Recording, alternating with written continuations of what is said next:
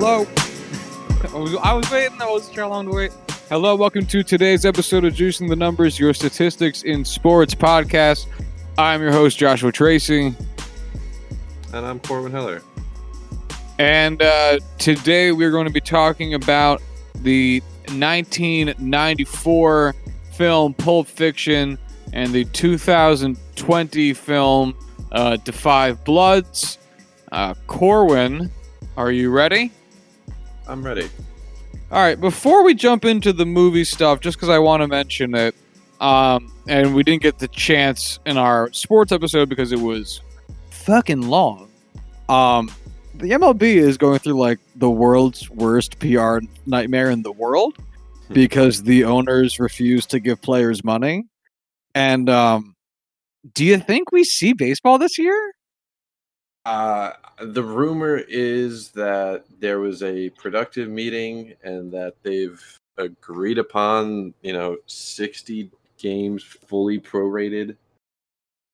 I I mean that's essentially I So actually, think the same as it was. actually get get this that's not true the mlbpa came out and said that that's a lie that someone in the mlb had started circulating to put public pressure on the mlbpa to agree to but they haven't actually agreed to a damn thing That's they're still playing games I fucking hate the MLB, man.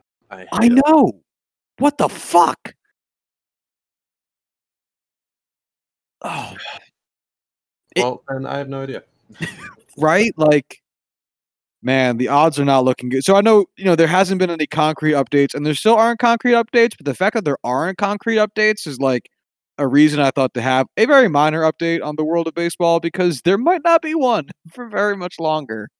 They're really trying here. Yeah, I uh I am not holding my hopes hopes up uh of there being any sort of season this year. Um, it's just one of those things. I'd I, I'd love to have something, uh, but there's just I don't think I don't. Think I, yeah, I, I, would, I had uh, plenty, plenty of hope like three weeks ago, and now it's almost entirely dashed. Uh, so then, with with that being the backdrop, let's uh, let's take it back to the last time there was a lengthy period of time in which baseball was not played, 1994, the same year that Pulp Fiction came out. what a transition, might I say?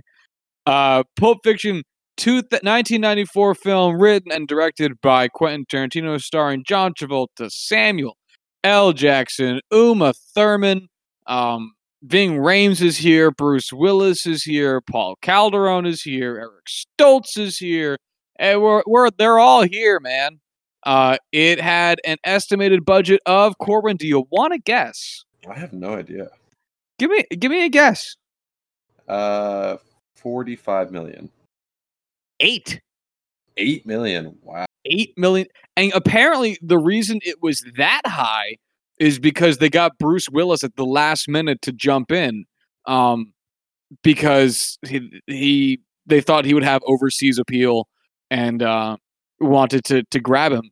The five million of the eight million dollars went to actors' budgets, actors' salaries, um, which means that they only had three million dollars of outside production costs, which is wild Mhm. and they had sold the worldwide rights for eleven million dollars before it even hit uh, the box office. So, because the the principal was so low, they managed to be profitable almost immediately.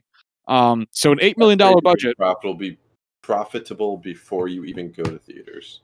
Yeah, I know it's ridiculous. They sold the rights for three million in surplus. Like, oh god, it's crazy.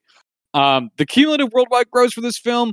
Two hundred twenty-two point eight six three million dollars, which makes this a fucking success. Hmm. Um, my God, that ROI is beautiful. Anyway, um, halfway through the movie, Cal asked me what this movie is about. I said it's about these people.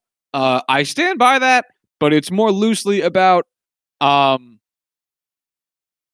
a briefcase, people wanting it, and uh, and and a boxer who fucks over a mobster. Right? Yeah, that's about it. Yeah. Um, it's told in a non-linear fashion. Corwin, what are your thoughts on this all-time classic?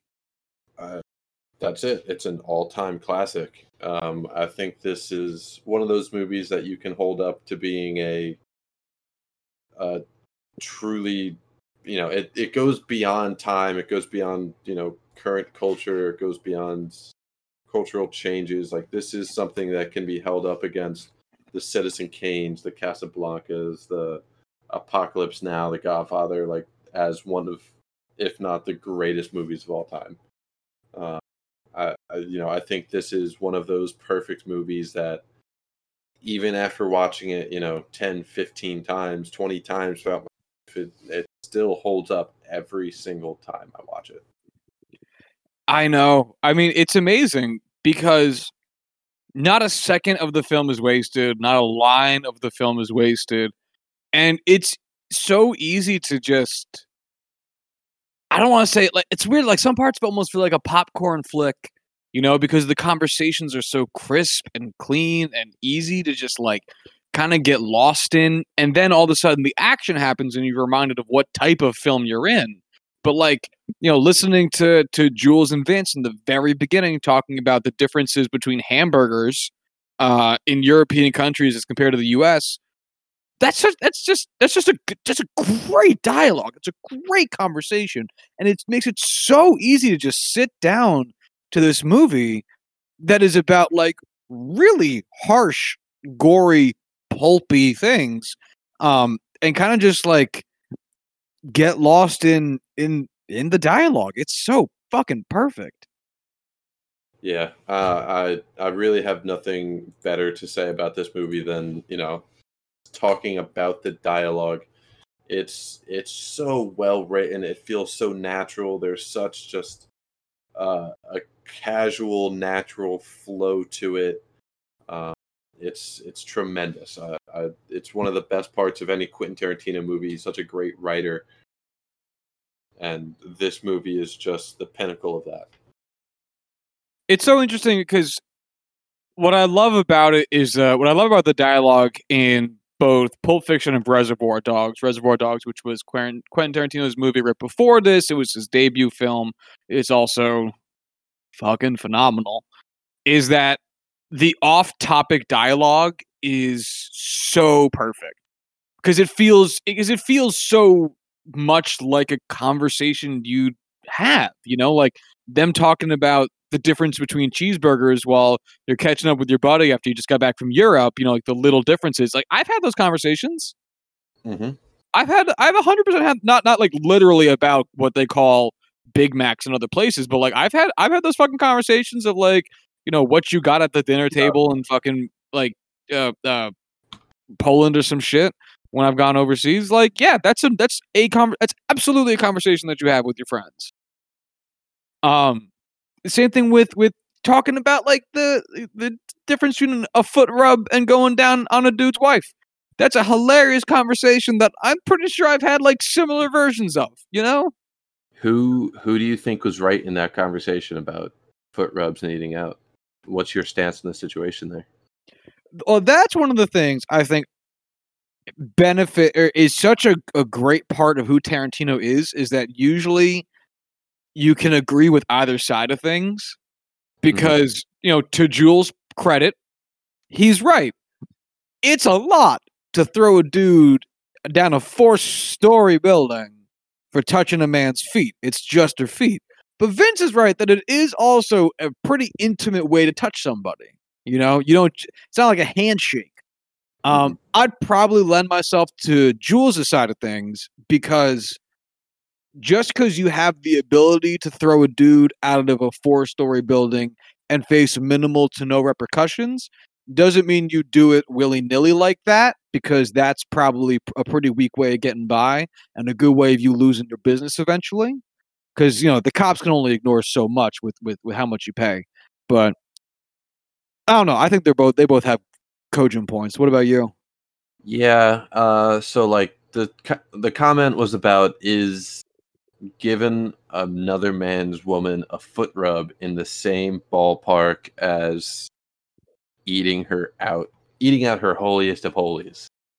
Um, and there's no way those two are even the same sport. You know, I'm definitely with Jules on that. Um, you know, it's it's definitely an intimate act, and I could understand why I would be uncomfortable with another man giving my lady a foot rub if it's not, you know, under the circum- circumstances, especially. I don't think I said that right. Um, but man, like it's it's definitely not throw a man out of a window type stuff. Uh, nah, there, it's a scale. You know, there, there's scales to things. Yeah, uh, but I don't I don't remember specifically because I don't have my notes. But uh, so Mia said later on that it wasn't that reason that Marcellus threw Rocky Horror out of the window, right? Like it right. was something else. Yeah. Yeah, she said that she had no fucking clue. Yeah. She said, uh, when you guys, when you gangsters all get together, you're worse than a sewing circle. I love the dialogue in this movie. It's and so that's one of the things I took such joy into pointing out to Cal. The reason I picked this is, is my girlfriend's never seen it before and she wanted to watch it because it's such an in your face movie in terms of what people are doing, what they're wearing a lot of the time, uh, the the gore and the action. But there's a lot of really good subtlety in this movie. Oh, like, yeah. I mean, not even really good. There's a lot of important subtlety in the, in in the movie, like the difference between getting a balloon or a baggie at Eric Stoltz's drug den yep. is the reason Mia Wallace ends up ODing, and it's you know, it, it's it's one thing for it to be innocuous. You know, you could just say she's a fucking cokehead. She just thought it was coke. But the fact that they thought to drop in there, Eric Stoltz being like, "Hey man, I'm out of balloons," is a baggy okay? With the context being that heroin goes in balloons and cocaine goes in baggies, mm-hmm. and then that's what ends up leading to Mia Wallace, who's a very experienced drug user, to assume that the thing in the baggie was coke and not heroin, and then snort it. Like that's an amazing like very very small fine print detail that I absolutely love. And that's the same reason why Vincent's always in the bathroom. Is yeah, you know, heroin. One of the side effects is, uh, you know, bad constipation, and that's something that is causing him throughout the movie. You know, uh, to be stuck in the bathroom. It literally kills him at the end of the day. Yep. Oh, what a brutal way to die. Yeah, really. I know. Also, I, I often think about this. Why wouldn't you just bring your gun into the shitter with you? Yeah, I don't know. Uh, so my theory was he was in the shitter, and uh, he was there with Marcellus. Marcellus went out for the coffee and the donuts, and was on his way back when Butch runs into him. But they were there together. He ran out while he was in the bathroom, and that's why he didn't bring it in with him. That and it's just really convenient for the story. That would make actually a lot of sense as to why Marcellus is in that neighborhood. Mm-hmm. Mm. Because mm. he's carrying two. He has two coffee cups with him. You're right. I never put that together. Yeah. Yeah. Because I always thought it was weird was because put together until this watch through. I always thought it was weird because um Vince brings his gun into the bathroom in the breakfast joint because when he comes out and sees the the stick up is happening, he points his gun at uh, I think she's just called Honey Bunny. Um, but he didn't bring his gun to the bathroom. But that makes that, that makes sense. That makes sense. I can I can buy it. I can buy it. Hmm. Uh, another one yeah, of my so many of those little details in there. Another one when they're at Jack Rabbit Slims, uh, asking if you want your milkshake. Uh, Martin and Lewis or Amos and Andy. Yeah. Oh, oh, it makes my my my cinephile heart so warm uh, for anyone who does not get the reference. Um, like me when I was like a kid, because I first first watched. Well, how old were you the first time you watched this movie? Six, seven, I don't know. Yeah, I know. This is this is another one for me where I watched this young as fuck. Um, so you obviously don't get any of the shit when you're a kid, but uh, Amos and Andy was a actually super racist uh, black comedy troupe. Uh, usually, I think it was one actual black guy and one guy in blackface. Um, I believe so, and I have to double check myself. Um, and then Martin and Lewis, who were a, a, white comedy duo, basically just asking the question uh, of Mia Wallace, "Do you want a vanilla milkshake?" or a chocolate milkshake, and that's just a hilarious way of doing it. And again, it it just it's just an in and out line. You know what I mean? It just it just drops in and then and then just leaves. It's it's perfect. I had some more written down. Um, I don't have them in front of me anymore, but I I wish I had. There were some little things that, uh, like the book he was reading. I forget the name of the book, but that had some importance uh, indirectly. Just so many fun little things. Love it. Real quick, Amos and Andy uh, actually started as a radio show, and both of the voice actors were white. Mm. Just so so bad. They should have asked if they wanted it uh, Amos and Andy or Amos and Andy. That's good. It's good. I like that. Yeah, I'm sure that was never said before. Hey. You're such an original guy. Oh, I didn't mention the Oscars. I'm sorry, I, pulled it up on the tab and then forgot. Pulp Fiction was nominated for oh geez, um, seven Oscars and won one of them. It was nominated for Best Picture, Best Actor in a Leading Role for John Travolta, Best Actor in a Supporting Role for Samuel L. Jackson, Best Actress in a Supporting Role for Uma Thurman, Best Director for Quentin Tarantino, Best Film Editing for Sally Menke, and Best Writing Adapted Screenplay uh, sorry, sorry, written directly for the screen, but for Quentin Tarantino and Roger Avary, which they won that one. Um, oh, how how amazing is Samuel L. Jackson in this film? No, he's tremendous. I'm tremendous. Oh, I'm so disappointed. Not that we didn't get more from him um, after this, because we certainly do. There's plenty of good Samuel L. Jackson roles out there. Um, but that this is his only Oscar nomination. He's such a good actor. Really? Yeah, this is it. Talked about this before. I don't remember. Yeah, I don't remember either. I mean, now he he's living good. You know, he's cashing all the those Avengers paychecks. You know, he's got all that Quentin Tarantino money. But like, I mean, don't get me wrong. This is a great, great character for him, and it's a fucking amazing role. But like, he he's got a a whole body of work that's phenomenal. When you think of Samuel L. Jackson, what's the first role you think of? Um, that's a great question. I my my, my gut reaction was to say Jackie Brown, and then my follow up reaction is to say um uh do the right thing. Mm. Only because he's not in do the right thing a lot, but when he's in do the right thing, he's the only thing in do the right thing. Right. Uh, he's Mace Windu for me every time. Oh my god, that's right. I forget. I forgot he was in that. Ah, that's I love disappointing. so I love that he had a purple lightsaber because he wanted to be able to find himself later on. Yeah. And it says "bad motherfucker" right, right on it. Does it really? Yeah. Underneath the uh, on the hilt, underneath the uh, activation button, it's uh, stenciled in "bad motherfucker." I'll have to keep my eye out for it next time I'm watching the Clone Wars. Um, I, if you want to hear him talk about it, I think it was the Graham Norton show. He talked about the en- engraving, Okay. but whatever. Yeah. Uh, what do you think of Christopher Nolan? Sorry, not Christopher Nolan. Christopher Walken's singular scene in this film. That was always such a weird scene for me. You know, if I had to rank them, it would always end up being near the bottom, just because it it felt so out of place, and it just was so fucking weird that a, a old man would be talking about that stuff with like a little kid shoving shit up his ass. It's funny. It's just it's so different from the rest of the movie. It's maybe uh, uh, there are some scenes I'm not a fan of. Maybe it's you know bottom third at least, but Oh, I fucking love that scene. yeah. Oh man, I Christopher Walken came in to that scene ready to win a Best Supporting Actor Oscar. Like that's how oh, much fucking acting he's doing in that scene, and I love it. I don't know. Maybe it's maybe it's just something that like I don't really pay much attention to because it, it never did it for me. But yeah, it's just I love so many other scenes so much more that that just gets pushed down the list. Like any scene with Jules and Vincent together, um, man, any scene with Marcellus Wallace in it.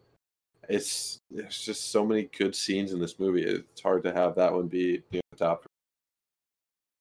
I, oh, I well, I I'm a big Christopher Walken fan, so it, it, it does a lot of good things for me. What do you think about uh Harvey Keitel in this movie? Oh, the wolf. Love The Wolf. Winston Wolf.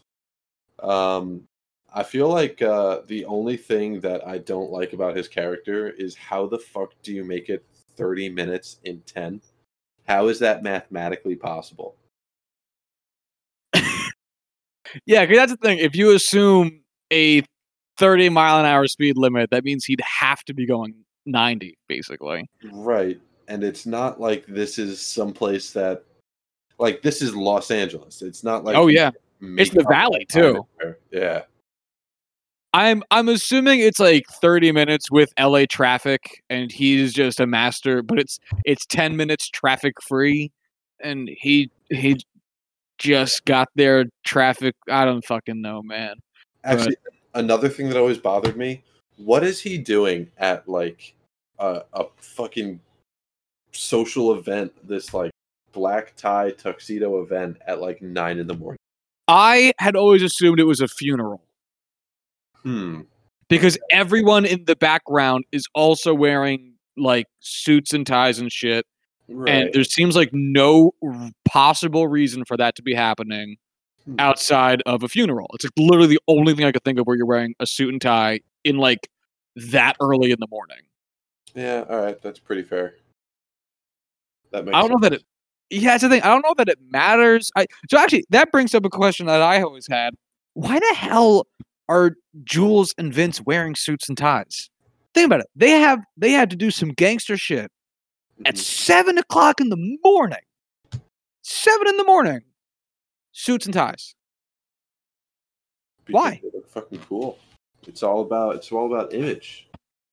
I mean, they do look cool. I I, I cannot argue that. But like honestly, it's a weird scene to happen at seven in the morning because not only are they in like full suits and ties in that in seven in the morning, the guys that they're seeing uh, are, are also already awake and have already gone to get breakfast at the big kahuna. Like, who gets fast food burger takeout at seven in the morning? Like, it, it's a weird time for everything that happens to happen. All right, so I just looked this up. Uh, they wear suits because Quentin Tarantino viewed them as being reservoir dogs, Okay. and he wanted to have them wearing these short-collared, very tight-fitted suits. Uh, on Sam Jackson because Jules is like a preacher, uh, and on John as Vincent. I wanted the linen rumpled suit because he's a mess with long hair and the earrings. Him to have the same outfit that he's been sleeping in, been living in. Uh, yeah. Uh, Huh. all right. I can accept this mildly. It doesn't excuse going to a Hawaiian burger joint at seven in the morning, but I'll let it slide. I was just kind of viewed that as like these guys were out late doing their thing with this, and that's why. There's a lot of things. It just it as a movie, you kind of get used to it and just like accept that that's how it goes, but it would not make sense in real life. So one of the one of the key parts of this film is uh, that in in the not opening scene because the opening scene is the diner scene, but the the uh, second scene, um, there are our two anti-hero type of guys are off to go get a suitcase uh, from these four dudes that just had it because it belonged to Marcellus Wallace, and the whole thing is that you know they open the suitcase, it's glowing on the inside, you never see what's inside of it, and uh, yeah, what uh, what's your impression? What would you ha- what, what would, what's in there for you? Um, I I always liked the the theory that it was his soul. Um, uh, you know, it's cool to think about, but it's definitely not the most believable. Um, I've heard that it's like gold bullion, which is why it's glowing. Which you know, that's probably the most realistic uh, reason. I don't know. It's one of those things where it's like I'm fine just not thinking too hard about it. Yeah, it ultimately doesn't fucking matter. You know, the, in, in in cinema, it's called a, uh, a MacGuffin. It it's just a thing that needs to be sought after for the film to continue going. Um, which is fine. Like, uh, you know, the Maltese Falcon is a MacGuffin in the Maltese Falcon. Like, this is a very common trope. It's not even, and it's not even negative. It it it, it just people in life want things and therefore pursue them, and that is sometimes the plot of movies. like, like there's, it's just how it goes. Um, I believe I once heard an interview with Tarantino where he said it was originally going to be diamonds, but he had just done the whole diamond heist thing in Reservoir Dogs and didn't want to repeat himself. So he he and he didn't feel like trying too hard to figure out what it should be in place of that. So he just put nothing. Um, which uh, yeah, to- totally, I get it. I wouldn't want to do diamonds twice in a row either. That seems very redundant. So yeah, I'm I'm glad they left it, you know, uh, open ended. Yeah, it's just better because that's the thing. The, like, the charm of the movie. If uh, if if it had like an easy monetary value to assign to it, then it it it makes the like the stakes at in the diner scene at the end way lower because it's just like Marcellus Wallace is super rich, like he'll get over it. You know, like, oh no, it's some diamonds. Like I bet it's a lot of money, but like I'll bet he'll get it back. You know, like he's he's he's that guy. So I'm trying to think. Uh, what about um? What about this? What about Bruce Willis in this movie? What is your impression of who Bruce Willis is in this movie? What do you mean by that? So he he's been scheming and planning this whole time. He's a good enough boxer to win the fight, but he's uh, either a bad enough boxer that he thinks his days are numbered, or that he thinks or that the odds would have been stacked up enough against it. He's a, it says he's such an interesting. I I love the idea of who Bruce Willis is because how did he get into the room with Marcellus Wallace? You know what I mean? Because if he was big time enough, he doesn't need Marcellus Wallace. But he's old, you know. Right. And he knows it has that much time left. Like as like Marcellus Wallace said, if you were going to make it, you would have made it by now. But he's smart and it, might, not, might not come across like that because he's a fucking knucklehead. Uh, and he comes like in uh, one eeny meeny miny mo away from getting ass raped. But hmm. like, he did put together a whole ass plan that did work exactly as he had intended it to. Um, I don't know. I find it. I find it to be a very interesting character that ultimately isn't asked to really do almost anything, which is totally fine. I don't think Bruce Willis could have handled much more than was asked of him. But uh, I don't know. I found it to be an interesting character. Yeah, it's one of those things where I kind of, you know, he has that one line where it's, uh, you know, that's how you're gonna beat him, Butch. Uh, and I feel like this is just him seeing the situation for what it is and doing anything he can to take advantage of it. Um, and he kind of viewed this as, you know, everyone knows the fix is in. He's gonna make his money off of this. That's what he's going to do just to get by, and that's just him getting by. Um, I don't know. I I think uh, I don't think he's the smartest guy in the world. I think uh, I think this could have gone significantly better, uh, but that goes without saying. I don't know. It's it's hard to put anything deeper than that uh, out there. If uh, if you were Butch, would you have gone back for Marcellus Wallace? Oh man, yeah. Uh, I feel like you have to. That's that's not a way to leave a man and let him die. Like goddamn, that's. I would go back if not just for Marcellus Wallace, for my own revenge, for my own satisfaction. You know. Oh, absolutely. That's too much. Yeah, so uh, we I Cal said she wouldn't. She kept yelling at him to like get out of there, like fuck that dude, leave him behind. And I was like, I don't know, man. That's that's too fucked up. Like, I'd go back. like, I don't care what that dude was threatening to do to me like an hour ago. Like, ugh, I go back. I, I, yeah, you, yeah, you can't let man, you can't let anybody just fucking go through that shit like that. Ass fucked.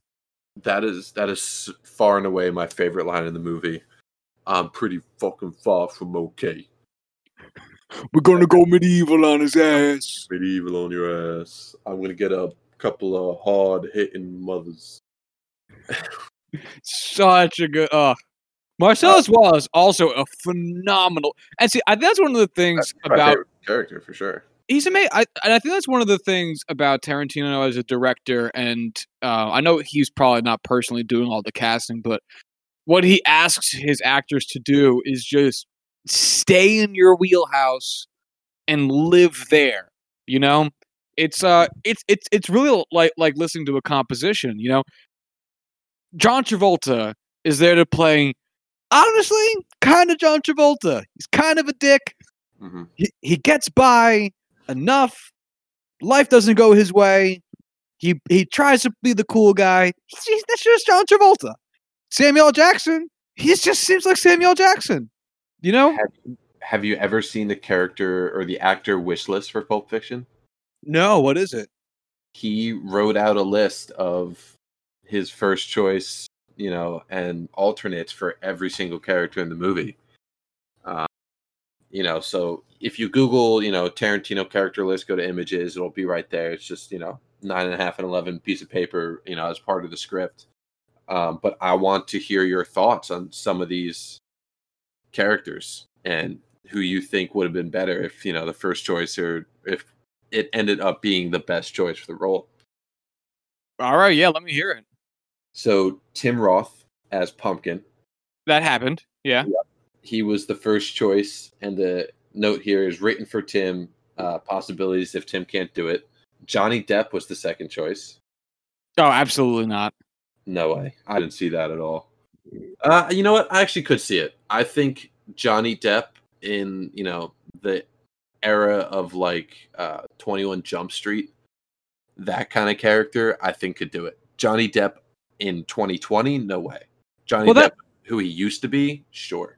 That's the thing that's tough is like because Tim Roth does a really good job being a little bit more on the skittish side, and I always thought uh, I, when I think of Johnny Depp, even from that era, I usually think of like the cool, more reserved guy. You know, because if you think about him from like his early movies, like Nightmare on Elm Street, and then you think of him from Twenty One Jump Street, even in those movies, he's like the cool boyfriend or like the cool ki- undercover cop at school. Whereas Tim Roth is like short and neurotic, and I think it adds a lot. I don't know. I I don't think it'd be bad, but I I, I like Tim Roth. Um, the other choices were Christian Slater, Gary Oldman, Nick Cage, Eric Stoltz, and John Cusack. That is a bizarre list of people. Very odd list. All right, tell me who's next. Slater, I couldn't see Oldman. I couldn't see Cage. Uh, Oldman just feels. I how old was Oldman in 1994? I no feel like- idea. Okay, Um, so Honey Bunny, uh, written for Amanda Plummer, who got the part.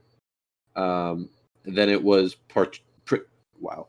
Uh, Pr- I can't speak. Patricia Arquette oh okay. as a strong possibility, and Lili Taylor as another strong possibility.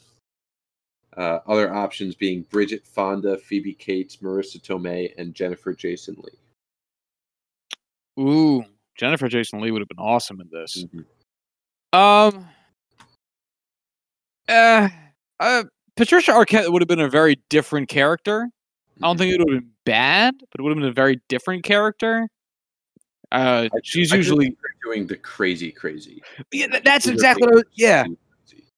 Yeah, I see her getting I see her doing the mad really well, but not the again like like the neurotic and the like I have to pee line, you Mhm. know, like all that weird shit. And then I don't know who Lili Taylor is. Uh, I also don't know who Lili Taylor is. Let me look it up.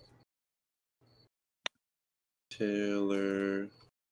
Um, I don't know who this woman is at all. So I'm Um, that tab and move I on. I've seen Mystic Pizza, I've seen Say Anything, I've seen I Shot Andy Warhol. I've seen the maze. I've seen like a decent number of the movies she's been in. I have no idea who she is. Good thing it didn't go to her. Yep. All right. So next up is Vincent All right. John Travolta as the strong, strong, strong second choice. Do you know Oh. who the first choice was? Oh, uh, Michael Madsen. You fucker. Yeah? You have the list on in front of you? you No, I don't. No, I don't. garbage. Uh, it was Michael Madsen, written part written for Michael Madsen. That makes sense. That makes a lot of sense because I think I, I've I've heard an interview where Tarantino said that the Vincent Vega character was Michael Madsen's character in Reservoir Dogs' brother, um, and so I don't think it's too far of a stretch to just throw him in there. Have him play like the second half of that twin. Yeah, sir, I it would be a huge stretch. So, and plus, Tarantino loves working with the same guys. Like Michael Madsen would then go on to appear in Kill Bills one and two. So again, not a huge stretch. Um, uh, other strong possibilities were Alec Baldwin, Gary Oh, Oldman, okay. and Michael Keaton. I think Uh, Michael, I mean, uh, Gary, Gary Oldman, I'd like the most out of that group. yeah. Um, and then other options are William Petersen, Andy Garcia, Jason Patric, and Denzel Washington. Oh, Ooh, Denzel would have been cool. Dennis Quaid, Robert Carradine, and Aidan Quinn. I would not have been a fan of Robert Carradine. I don't know who that Ah! is. Who's that?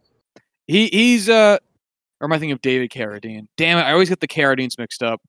Hold on, I'd have to look up who Robert Oh, Carradine is. Yeah, would not like that guy. Revenge of the Nerds. Yeah. Okay. Then yeah, yeah, that would have been bad. Yeah, that would have been, Um, good. so then Lance, uh, Eric Stoltz, or all right.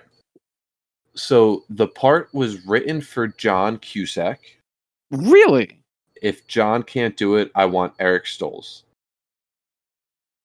Uh, and then the, after, the story that I had heard was that Tarantino had written the part for himself, and then and had Eric Stoltz playing Jimmy, but then switched them at the not like the last minute, but switched them pretty late in the process because he just decided he wanted to play Jimmy.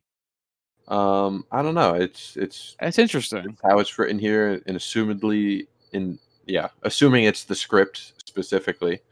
Um, he also spells Eric Stoltz wrong everywhere. Really?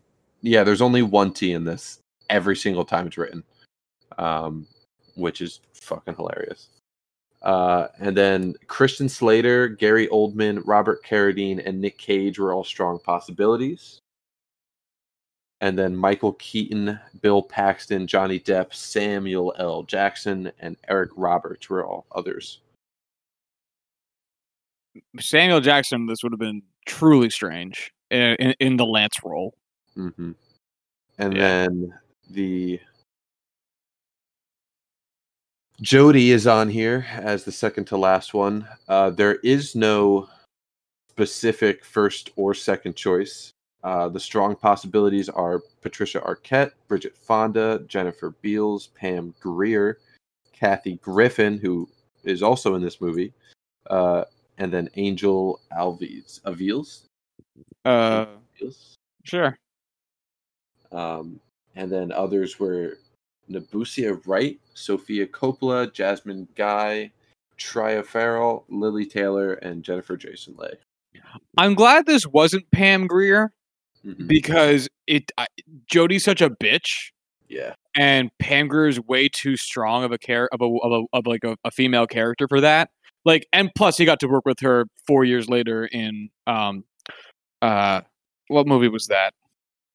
Um, Jackie. Brown. Jackie Brown. Uh, and that is a far better role for Pam Grier. Love Pam Grier, but uh, eh, I don't really. The Jody character is is is is a nuisance that is in like one one single storyline and two scenes. So fuck Jody. Yeah, ended up going to Patricia Arquette. And then the last one on here is The Wolf. Oh shit. Okay. Um, the it's cut off. It's not shown well. The part was written for Harvey Keitel. That makes a lot of sense. Those are the only names we get to see. What's the first movie you think of when you think of Harvey Keitel? It's this. Yeah. Mhm. Uh, for me, it's um, uh, Taxi. Or sorry, Taxi Driver. Really? Yeah. Even though he's in the for movie for like ten minutes, I, I I always think of him as the fucking pimp. I really never cared for that movie. I love that movie. I love It- it. That was like one of the first movies I watched where I was like, "This, I, I think I just don't get this." It gets better with age. I believe it. our, Um, our our age, not not the movie's age. it's the same. It's the same movie forever. Um, I'm trying to think if I have anything else. I really don't. I mean, it, it it's an interesting. This is the first movie I think I ever saw that had a non-linear storyline to it, which I think I was trying to I was trying to think about why I enjoy it so much in this film as it was playing on, and I think I think I have a reason as to why I like it. Um, because I think it makes telling the story actually a lot easier, and it lets you follow the film more intuitively okay. because if they had everything going at the same time, there'd be a lot more happening. And you'd have to be shifting around a lot more scene to scene to make everything that's happening simultaneously happen in the correct timeline. Makes sense. And, yeah, so I don't know. What, what what do you think about it? Uh, I mean, I love it. It took me years to really get down the the storyline, um, because watching this as a little kid, I I was completely lost, uh, which is fine. Uh, it definitely has gotten better. The older I've gotten, the better I can understand the story and all that. Um, even now, you know the the scene with oh, what is it? Uh, regardless, like there's one scene with uh, Vincent Vega where it's like I always have a hard time, you know, as I'm watching the movie, putting this in the timeline somewhere. I think it's the scene with uh, Bruce Willis when he's shot in the toilet, um, being after the next day after the Marvin situation. I think it has to be, uh, or See now, now, now I'm getting myself confused just trying to think about it, but it doesn't matter because the rest of the movie is so good. You don't need it. You don't need it. It the the only gap that there is is uh, between when Bruce Willis has the sit down with Marcellus Wallace and when the fight actually takes place. Because if it's the same day as I've always assumed it was, then um the then John Travolta dies the same day him and Jules have breakfast uh, and get held up. Right. So the movie basically goes them pulling up to the apartment complex, them killing Marvin, the Bonnie situation, the meeting with Marcellus, break, the fight the next morning, or, you know, escaping and going to the hotel, whatever. And then, you know, while that's going on, is his date with Mia. And then the next morning is No, no, no. Because when when Mia opens the door for Vince uh, to get into the trainer's room after the fight, she says, "I never thanked you for dinner last night." So the first, chronologically speaking, the first piece of this movie is wait, hold on, they talk God damn. them yeah, they talk about the date. date. Shit. So then there, so then it has to be. It ha- yeah, you're right. Then you're right. Then you're right. Then you're yeah, yeah, yeah. All right, I'm with it. I'm with it. Yeah, it's got to be. They get the briefcase. They go to breakfast. It gets held up. There's the sit. Uh, uh, Butch and Marcellus have the meeting, and then Vince takes out Mia to dinner, and then the next day is the fight. Yep, the next day has to be the fight, and uh, then everything after that happens. So it's what over the course of three days. That would make sense. Yeah. So they get the briefcase on day one. Day two is is the date with Mia, and then day three is the fight. So yeah, that would make sense. No, the the date with Mia would still be on the first day.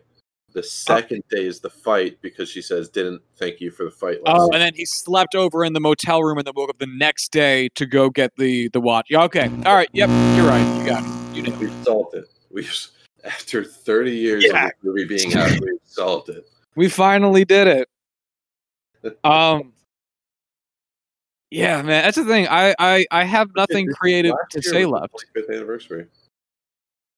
Shit. Yeah, it was. Ain't that some shit? Ain't that some shit? Uh, I have nothing nothing else really creative to say about this movie. Um, no, neither do I. the largest chunk of the budget, one hundred fifty thousand dollars, went into creating Jackrabbit Slim set. That's something. Really? Well, It makes sense. That's a very elaborate set. oh, absolutely. Uh, yeah. Uh, all right, Corbin, give me give me a, a rating and review here. Um, one of the greatest movies of all time. You know, no questions asked. Easily five out of five. Uh, I, I, I, would try so hard to find a reason to not give this a five out of five. There's literally just no reason. I know we didn't hype it up as much as we've hyped some some movies uh, in the past year, but this is a movie that Corin and I watch all the time, and for good reason. This movie's fucking great. Um, it's it's such a five out of five. Not only is the plot wonderful, the action's great, it's gripping, it's long, but it doesn't feel it. The dialogue. The dialogue is so good. Ugh, love this movie. All right. You Yeah. five out of five too. I did. I did. I, I, I, couldn't find a single reason, not in my heart, head, or gut, to not give it that. So, so we talk about the Five Bloods. The Five Bloods. This one's going to be a lot harder to talk about because I've only seen it once and I d- still don't have my notes for it. So Yeah, due to technical difficulties, Corwin has been robbed of his critiques and criticisms, but we will push on anyway. Um, all right, so the Five Bloods is a 2020 release. Honestly, it's a release that, as of recording this, was uh came out five days ago. So, uh, pretty fucking recent. Um, it was directed by Spike Lee. It was written by Danny Bilson, Paul De Meo, Kevin Mil- Willmott, and and Spike Lee. Uh, it stars Delroy Lindo, Jonathan Majors, Clarke Peters, among others. Um, it currently has no awards uh, or Oscars nominations because the Oscars haven't happened. This movie came out five fucking days ago. Um, it can I even find the estimated budget? Do I? I don't even see the estimated budget yet. I guess this Yeah. it's it's just too new. It's just it's just too fresh. Um, yeah, it has no awards or anything, not even minor ones yet. Because again, it came out five days ago. so, uh, basic the basic plot um, for African American Vietnam War vets uh, just return to Vietnam to look for the remains of their fallen squad leader, as well as um, gold that they had hidden um, to claim at a later date that had recently potentially been uh, uncovered from a mudslide. Orwin, what did you think of the Five Bloods? Um, I really like the style of it. I loved the going back and shooting things in, you know, the 35 millimeter film uh, for the throwbacks, giving it that look and feel. Um, speaking of which, I, I really loved how in every single flashback, everyone's faces other than Chadwick Boseman was literally in pitch black darkness because there was no de aging budget for this movie. Uh, uh, it just I don't know. It, was, it really didn't take away anything, even though it was extremely obvious. Because you understand, like these dudes are like in their sixties at the very least. Like there's no there's no makeup that can make them look young again. So uh, I really love the the message it had. Uh, especially at, at this time in history that we're in now, I thought it was extremely fitting. Um, all in all, you know, the story got, you know, a little cheesy, which is always the biggest thing for me. And uh, other than that, that was an extremely enjoyable movie. Uh, definitely one I'll watch again. I, I I have a lot of mixed feelings about it. I went in with a lot of excitement. I'm a I'm a relatively big Spike Lee fan. Um, I'll watch oh, like literally anything the man does. I love him so much. Um, and maybe it'll benefit more from rewatches, but I just found it. It felt like like I don't know where they shot it. I'm assuming they shot it in Vietnam, uh, in, a- in actual literal Vietnam, just because it, it, there's too much set for it not to make more sense to just go to Vietnam. But it really felt like they included a lot of scenes there because they had to justify their budget of going to Vietnam. Um, like Thailand. oh, shot in Thailand, Yeah. Say it. I mean, but for budgetary purposes, same thing. Yeah. Um, like there was just a bunch of weird scenes that like this movie could have very reasonably been 30 to 40 minutes shorter. Yeah. Very reasonably. There are so many scenes that just didn't matter. Um, the fact Yeah, that Clark, specifically that come to mind. huh? Oh, yeah, yeah, yeah. Uh, Clarke Peters having a daughter out of nowhere, not mattering in the slightest, didn't affect the plot even a little bit. It didn't matter. Yeah. didn't need to be there. And not only that, but it was super confusing just on like an age time level scale. Like you're telling me that that woman who because the Vietnam War ended in the 70s has to be mid 40s at like the youngest. You're telling me that she's like what just living at her mother's house in Vietnam? Like and Clarke Peters is going to do what with this information? Oh, that's right. Nothing? Because one, when would he have the means? And two, like, even if he had the means to do something about it, what was he gonna do? It was so bananas out there. Um, the entire bar scene I thought was just a waste of time. Where, yeah, where um, uh, what was his, what was the kid's name? David? David was the son. Yeah, where David was talking to Hetty, I thought was just a way. I was talking to Cal about this, and my thing with the whole, uh, and I want to get your take on it. The, the thing with the um the uh landmine detection and uh deactivation people is they clearly put it in there. They put them in there to set the stage that hey, there's landmines because after war ends, the government doesn't actually go out and deactivate them like you'd think they would. And that's a reality not just for Vietnam, but for basically every place that's had a land war in the last like 50 years.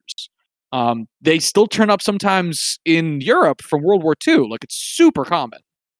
Um, and they decided to set the stage with it with this whole like, yeah, that's what we do. We do this. Blah blah blah blah. I didn't think they really needed to set the stage for it. Honestly, I was talking to Cal, and honestly, if if they just happened upon them in the woods, and then their exact interaction was exactly how it went, and they had never met those characters beforehand, it still makes perfect sense. Yep. It it honestly like there's nothing in the story that those people affected in any meaningful way.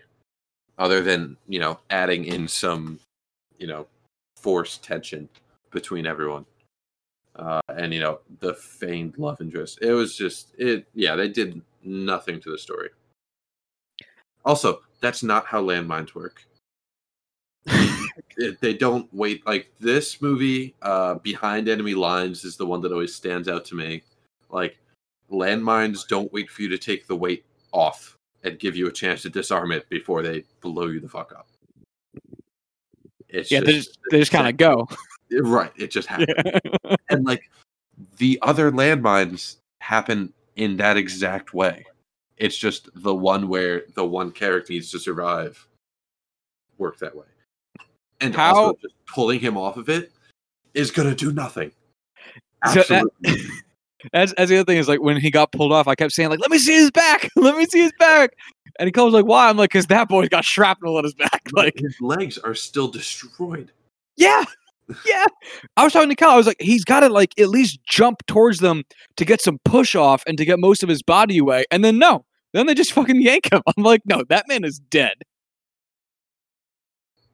like uh uh yeah that was the biggest thing for me. It was just like what what's the point of having this if you're just not gonna have it be anything close to reality? Yeah. And the the reactions everyone seemed to have and like the emotions seemed so out of it. Like nobody cared after two minutes that one of their closest lifelong friends just fucking died in their arms. Yeah, I legit almost forgot about him by the end of the movie because of how fast they just moved on from it. like the entire you know one of the two pillars of this trip is going and recovering this the body of their lifelong comrade who they just happened to find out of nowhere and then in you know someone that they've also known but is still alive you know you would think is of equal importance to them dies and it's like well we got the gold time to get out of here So real quick, that's actually one of the things I had written down because it was very confusing for me. They said that they were going to go into the jungle to find the remains of the guy's body, and then didn't they say they're going to helicopter back with with the remains? Like they're going to give their coordinates and like get a helicopter out there to take the remains back. So I think But they did they they never actually did that, right? No, I don't think they ever did. So I think they were saying they were gonna the call it in, send a location to this rescue chopper, and have them pull out the remains, which you know makes total sense. That's how things actually work. I just don't know why they seem to not have that in any way. Maybe just because of how no, because even then things were totally normal when they found uh, the body of Stormin' Norman and I just I don't. Yeah, yeah, I I got nothing. I really don't. It yeah, it was um it's a shame because I think I think uh Delroy Lindo, the man who played Paul, did a phenomenal job. Oh, Um, absolutely. I think so he should be an Oscar. Not like in Oscar conversations uh next year. Oh, absolutely. He he killed it. He was phenomenal. And I think everyone acted really well in this. I, I think there's zero weak links when it comes to the acting. I think the problem is this movie could have been this movie honestly could have been a fucking miniseries with how much it was asking to be done and then how little of it actually got done. Like one of my other notes here is um how crazy fast they accomplished their goal of finding the things they were looking for like Yep. it's it's it's unset it was disturbing how like immediate they found not only literally all of the gold they were looking for and also the remains of their dead uh commander it was instantaneous Mhm. and it happened and and when you when you when you run it like that it's like all right that's cool but now like we know the rest of the movie is going to turn very sideways. Like probably could have seen it coming anyway but now it's like there's like an hour left. They already did the two things they planned on doing. Gee i wonder what's going to happen next. Yeah, that and gold is extremely heavy. And they just, you know, they were definitely clearly like straining under the weight, but like you would not be able to carry that much gold out in a backpack, especially with it already full of the supplies you need for this level of journey. Let alone that, I don't, I don't think any of these guys were in the shape needed to do this in the first place. yeah no, there, there wasn't a lot of strong young bodies there outside of david just a lot of old dudes who were trying to hold down last night's sake um oh fuck i had a fucking thing. God damn it. Yeah, i don't remember.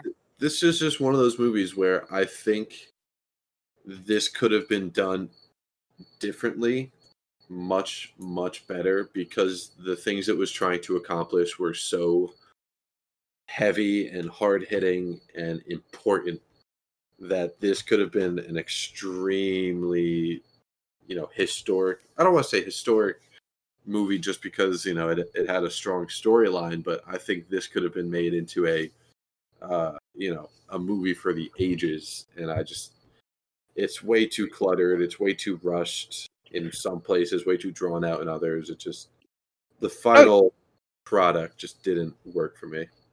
it's a to to to your point i would have loved more on um i just said this clarke peters more on clarke peters the man who played otis uh his his, his drug addiction because it was him dealing with you know at least everyone was saying the thing they just brushed over it.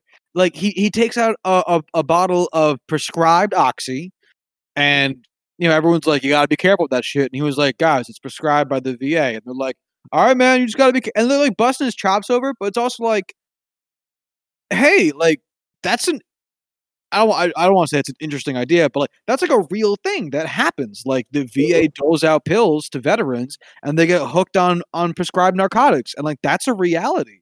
And it would have been, and they do not address it uh, at all outside of one very brief other scene where uh, one of the other guys then gives Clarke Peters back all the oxy he dumped out like an hour ago. Um, out of fucking nowhere, back in the same pill bottle and everything, or some shit. Um, but like that would have that would have made like a really interesting subplot, but they just like I just didn't have time for it. Yeah, and they like it was for a hip injury that they brought up, and I thought that was like, all right, Chekhov's gun. You know, this this hip injury is going to be something that comes up and causes a lot more drama than it ends up actually causing because it doesn't cause any. It's it's a non-issue. Uh, yeah, uh, it, I don't want to call this movie sloppy because I feel like that has a certain context to it, but it it's it's all. Yeah, Still it- really enjoyed it. Don't get me wrong. It's just all over the place. Oh no, I, I'm totally with you. As much as as as I'm ripping on details of it, like I still think the actual production quality of this film is is wonderful. The acting's great. Um, it it feels very personal, it, even though it's it's it's fiction. Um, like it's it's a really interesting film. It's just it's it's. I think we've talked about this before. It's one of those things where like the potential for this movie to be even more was was right in front of it. Like another scene that I thought was such a waste of time. Um, that could have been used to talk about any of the things that we've already brought up. Uh, the the fucking uh uh, what, what was he trying to sell him? A mango or uh, a, a melon? A chicken? A chicken? The fucking chicken guy uh, uh, with, with the boat trying to sell Delroy Davis a fucking chicken. Yeah. I- we uh, man, is that really what we what we were doing? How many times do we have to get it nailed into our head that like he has problems being around Vietnamese people because of his PTSD? Like there was like four scenes in the first t- hour of the movie. I get it. I get it. He's in Vietnam. He's a Vietnam War vet. And he's having a hard time. Like we don't need to have this very drawn out scene Hmm. that does not matter about this.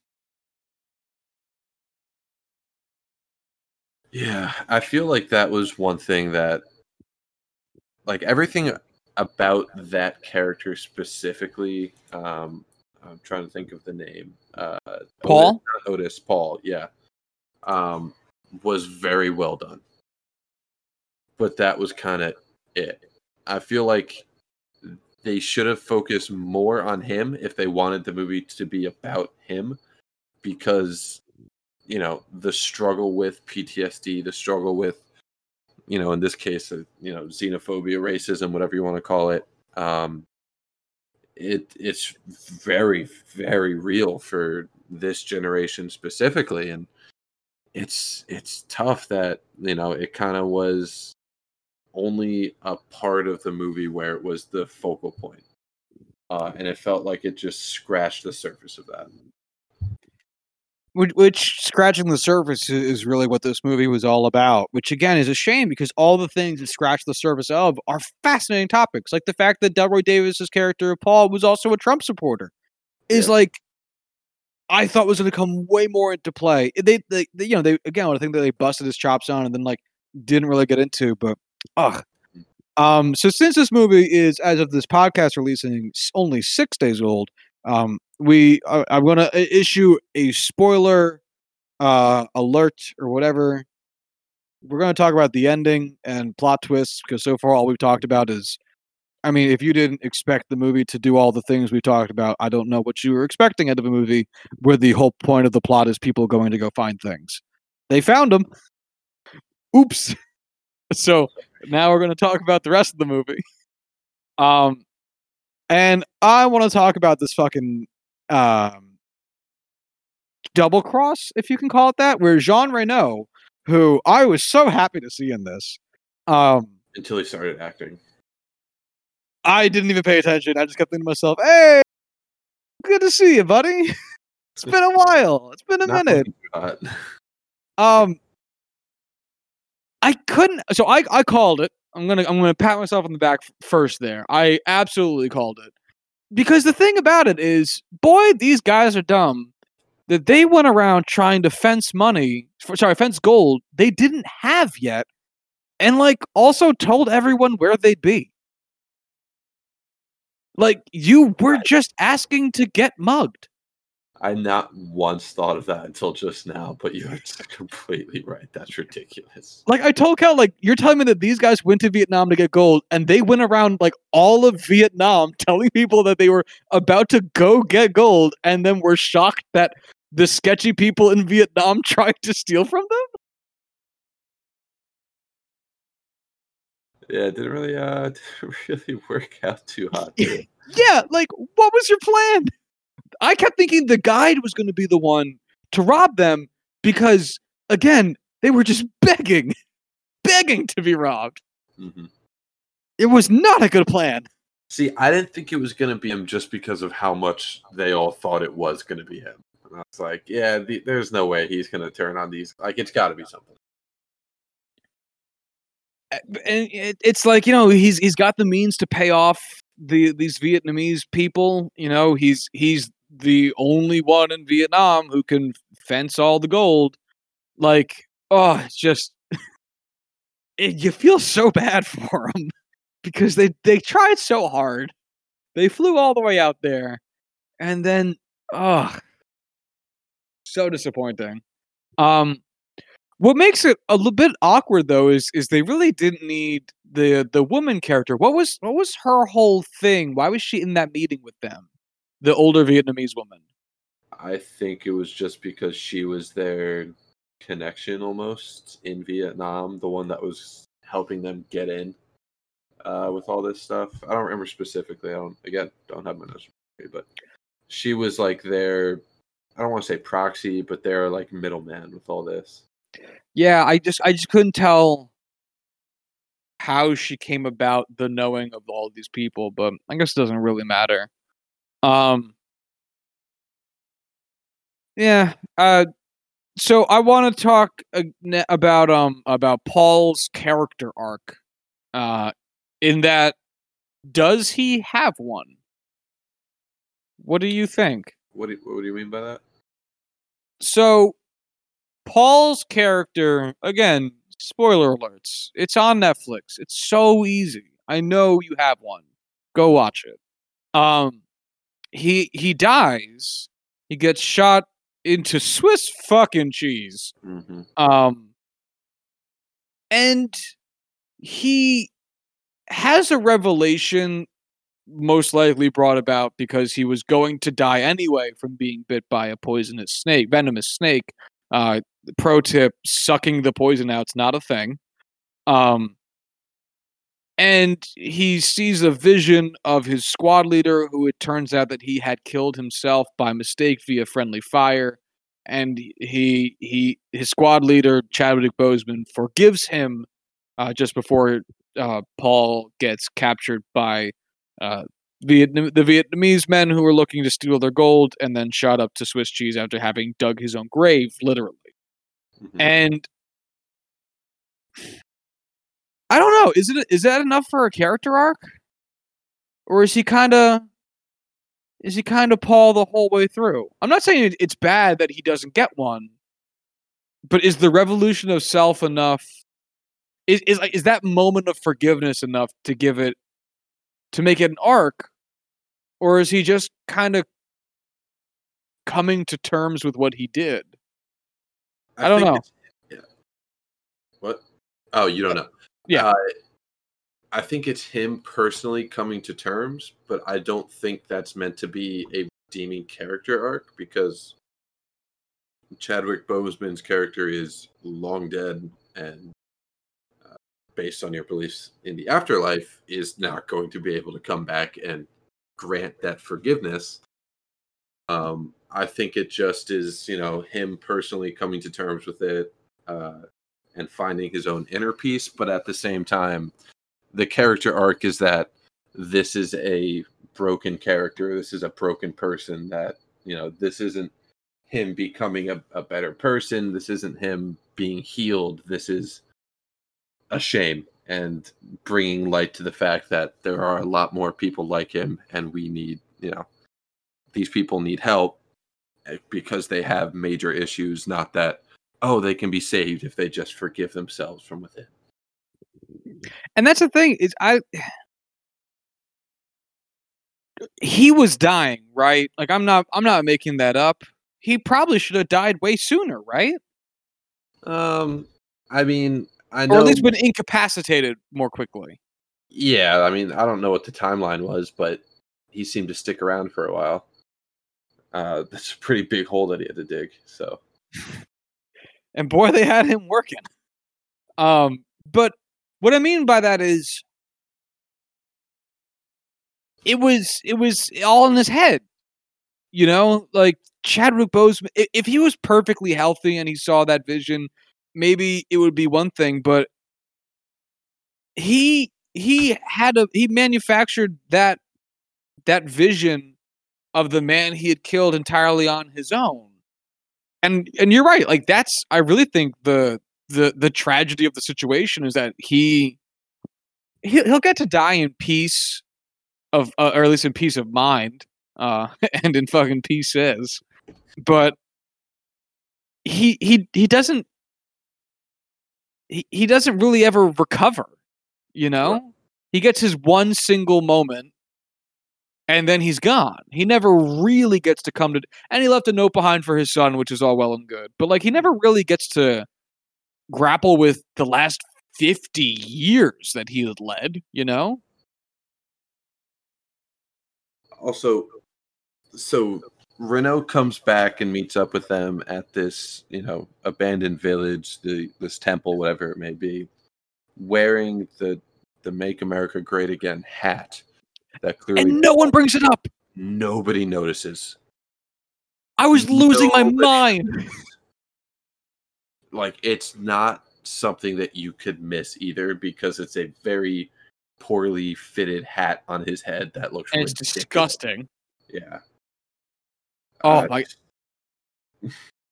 It was yo, that shit was bizarre. Nobody I kept waiting for someone to say and be like, Where'd you get that hat? Or for it to be like a subtle thing that tips them off that like he's but it's the thing like it was so obvious that he was the guy. He pulled up to the spot where they were going to have the last stand mm-hmm. and then he started shooting them. Like it's not even like like oh man that was the the low key signal. Like no no it was very obvious. Oh i i didn't suspect that there was any doubt in their minds that he was turning on them. I just thought they didn't ever really acknowledge it because yeah, like, that's what I'm saying. Like, like we're just trying to kill them that they just fought with. Of course, he's there, uh, like against you guys. Oh yeah. So I I I, I was reading a little bit about the movie, the movie, um, and it makes sense in, in line with this one line that I had written down. Um, that it's supposed to be relatively reflective of the treasure of the Sierra Madre. Have you ever seen that movie? I haven't. Oh, my friend, what what a what a picture. Um, Humphrey Bogart at his Humphreyiest Bogartiest. Um, uh, it's it's it's phenomenal. Uh, Jonathan Huston directing his father Walter Huston. It's oh, it's such a good fucking movie. And the basic premise of the film is that uh, Walter Huston plays an old prospector who gets two broke day laborers to go up into a mountain with him to mine for gold. Um, the all three of them become paranoid about their gold. Uh, they, especially Humphrey Bogart, he, he, becomes especially paranoid that the other two are trying to convince, um, are trying to to steal his gold from him. And there's a bunch of hiding. Humphrey Bogart goes crazy. Walter Huston's like, "Yo, buddy, calm down." It escalates and escalates and escalates. The the line, by the way, from from that movie that is in this movie, is uh, um, when the Vietnamese people confront uh, our our our five bloods plus whiteys that uh, as as they're trying to leave, they say, "Where's your federal identification?" And they were like, uh, "Where's your where's your federal badges?" And they said, "Badges? We don't need no stinking badges." Uh, that's from Treasure of Sierra Madre, but I'm not sure it applies so much, which is a shame because in Treasure Sierra Madre, Humphrey Bogart's like a totally fine. He's broke, but he's like, oh, he's okay physically, mentally. And the only person who would reflect him in this film is, um, again, Paul. But part of what makes Paul's story what it is is that he's not okay. He has PTSD. and he's really I wouldn't even say he's overreacting about the gold. I'd say he's mostly just concerned with practical things like safety. Right? Um, Like when he goes off the beaten path, he's very reasonable. And I, I, I said to Cal, I, th- I said he was totally fucking right. Like, yeah, they're coming for you down the only road in the jungle. You should probably not be on the road. no, like I get that. That makes sense, but I I can't argue that you know he wasn't clearly just focused on the gold. You know, like his friends are dying, and he's worried about okay, is my son getting a full share now? Like, are are we still getting our money? Like, it. I don't know. Like, I'd have to go back and rewatch that again. You know, it's it's still just a movie I've seen for the first time, so it's hard to to know how that all went down specifically. But I don't know. Like, while he is, while things get hot and he does revert back to that, you know, instinctive training and following gut instincts, I think his conscious focus is still on the gold. I don't. I, I. It's tough because again, with Treasure of Sierra Madre, they're not in any immediate danger. They're like on the top of uh like a mountainside, and it's just the three dudes. You know, there's no one. There's no one really trying to. Eventually, some people come to try to fuck with them. That's where the line "badges we don't need no stinking badges" comes from. Um, but for the most part, like there's just three dudes like sitting up on top of mountain eating beans and shit. You know, like it, it it's it, it's what it is. With with this movie though, there is a sense of danger. There's landmines everywhere. There's uh, the Vietnamese that eventually come to com- come to confront them. There there there's there's the, the the tough and treacherous trek that they have to make to get back to to from whence they came. Like there's other things to be concerned about that I kind of more so excused Paul's want to maintain the direction of the trip because there was a lot that could have led to distraction. Um I don't know, it seemed he was definitely off um off center in in in his in his stability, but he seemed mostly rational while he was doing it. Definitely hot, you know, definitely definitely hot, but he never said anything like outland like he never like accused anybody of anything crazy, I don't think. Did he? I mean, he accused Otis of turning against all of them and setting them up, and Oh yeah, he did. You're right. I mean, it, he said some crazy shit. Yeah. All right. I don't know. I have to watch it again too at some point. Um. Oh damn it! I had one other point.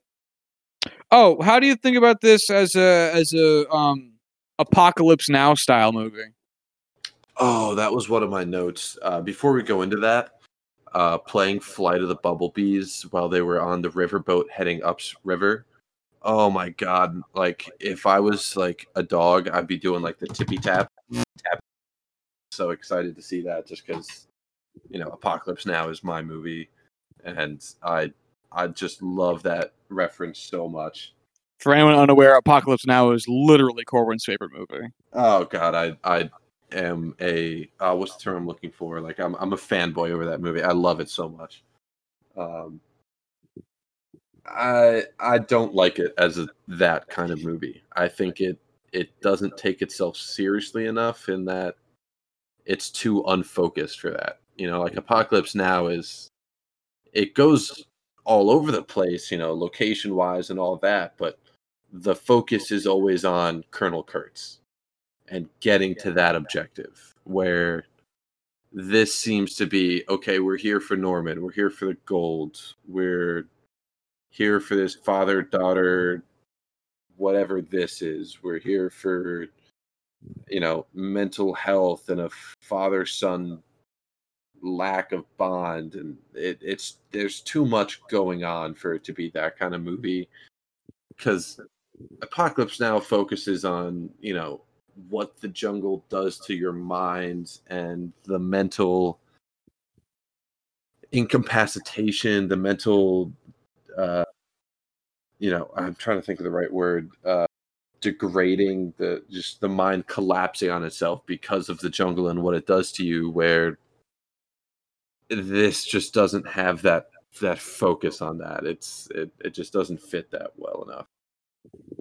I think I think it's a closer comparison than the treasure of this year than treasure of Sierra Madre is because only because if we look at it in a very loose way, uh, Apocalypse Now, it's about the army guy gonna go get the other army guy, right? And in uh, in Da 5 Bloods, it's about the four ex army guys gonna go get the army guy and you know they gotta travel through Vietnam to do it. Um, but like you said, it's it's it's not a more narrow focus because they do like a lot of stuff. Like there's a bizarre surfing scene in uh in Apocalypse Now that fits perfectly. I love it so much. It's it fits perfectly in the movie, but like it's super weird.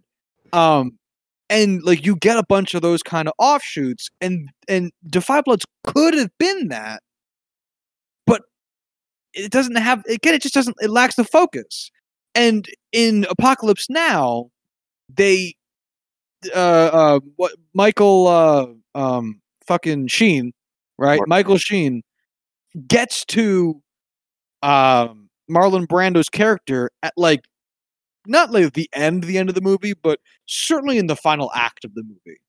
Whereas the Five Bloods, they find everything looking for again in the be- very begin, the very beginning of Act Two.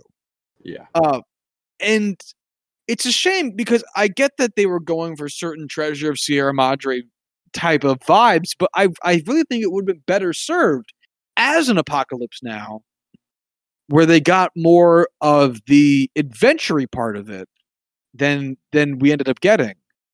a thousand percent agree Ah, It's such a shame. I I there's such a better movie in this, and I'm, it makes me sad. And I I I, I understand that adapting books to films is very challenging, and that's one of the this. I'll, you know, I'll, I'm going to rephrase.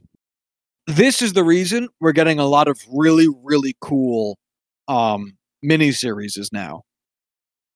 Hmm. Because this this movie should have been a miniseries.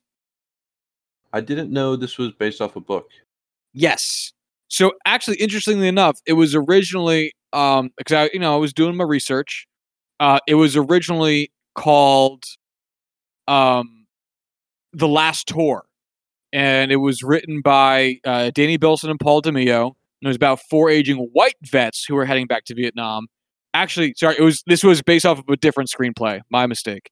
Um, Oliver Stone was going to direct it, and, and then it just kind of fell through. This as an oliver stone movie Oh yeah, this would be a wild Oliver Stone movie. Um, and then eventually, um, it worked its way. Uh, it worked its way into to Spike Lee's hands, and then him and Kevin Willmott rewrote the script to make it about uh, black soldiers, um, and add in a few touches that center more around that theme. But like, there's it's such a dense movie in in the terms of what it wants to do that it becomes kind of just scatterbrained, and it would have been so much better suited for for a miniseries. Yeah, I don't. I feel like it would be great as a miniseries if they fixed the focus and tone. Um, you know, I, it's it's hard to look at that and just you know extrapolate what we have here into being a miniseries because they'd be able to do more with each individual episode focusing on different things whatever you know, however you want to structure it but yeah i mean i'm i'm such a huge proponent of having more content more space to fledge out these ideas these scripts that you know i'm all for having mini series for you know most most of these kind of projects just because i i love having more content um but this is one of those where it's kind of like teetering on the edge of how effective it would be I think it'd be interesting because I think you would get a lot of good conversation out of it. Like good, I think we'd see a lot of really interesting dialogue because you know, for one thing, they get to talk about all the the the obvious points. You know, they get to talk about what it was like to be uh, black in the 70s, what it was like to be a returning black veteran in the 70s. And they made some passing comments about Muhammad Ali's comments about not serving in Vietnam, which are uh, just more and more true every day. Um, and I think we get a lot of interesting and, and, some of the stuff that we touched on previously, like like like uh, um, uh, Otis's drug problem. I am assuming he has because why else bring it up? I, I think we get a lot more of that type of stuff, and you get to see more development of those types of ideas as the because the plot itself is simple enough that I think you can extend it readily because it's just hey, it's going to take a little bit longer for them to find everything. That's all you got to do, really, to keep the plot moving. Is you know they find less gold per minute than they found in the movie, which was again all of it in about five.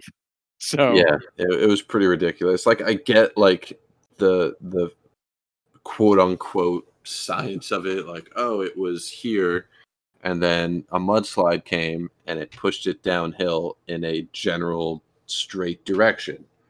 Okay. But the first piece of gold was just conveniently very close to the top of what would you would expect to be a deep mud hill if it can bury a mudslide, excuse me, if it can bury a C forty seven plane. Uh, that also happened to be above where the thing was actually buried itself. I don't know. I that mean, was very confusing. You could argue that you know it tumbled and everything came out, but like everything was extremely close to the surface and required extremely little effort to dig out, and that's just that's not how that would work. You know, like we watch these movies, we talk about having you know suspension of disbelief and you have to accept some of these compromises because it's a movie and nothing would make sense if it stuck to the rigid confines of actual laws of physics.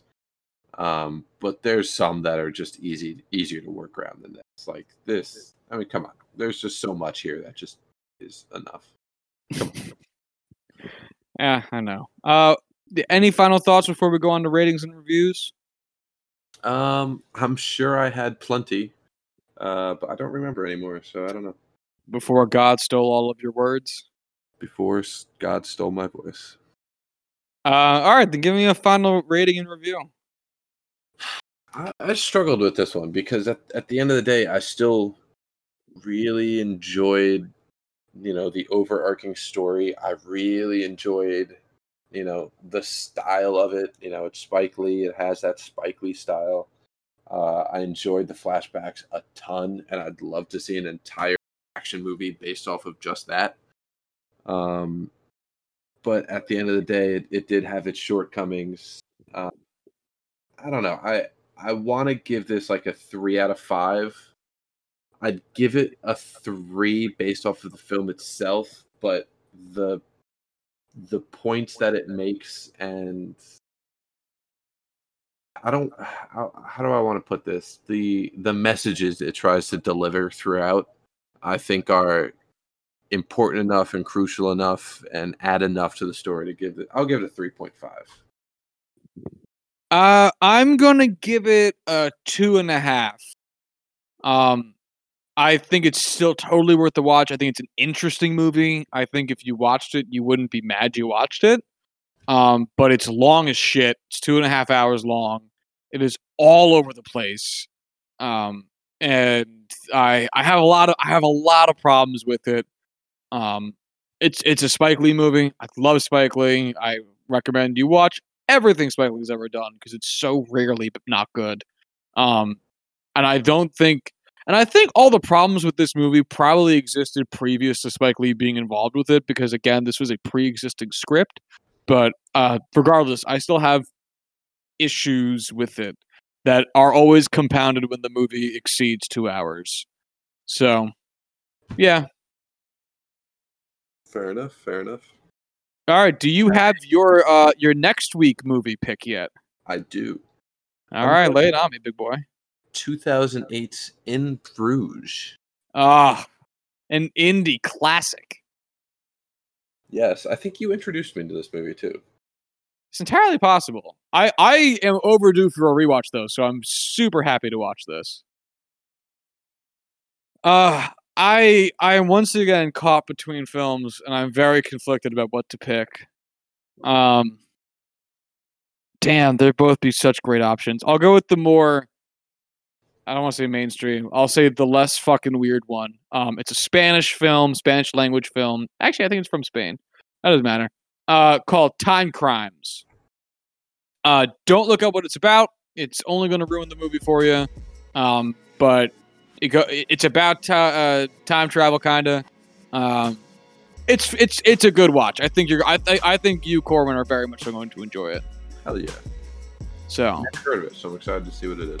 yeah, I've only seen it once, and I saw it like right after I heard about it because I remember being on like a whole like time travel kick for like a month, um, back in college, and I have been really wanting to rewatch it recently. I th- I think you're really going to, from what I remember of it, I think you're really going to enjoy this. Toy, toy. All right. Uh, anything else before we get out of here? Hell no. All right, then get out of here. We will. Uh, if you want to follow the show on Twitter, you can do so at Juicing Pod. If you want to hit us up via email, you can do so at juicing the number at gmail.com. And until Monday, y'all have a good one. Bye.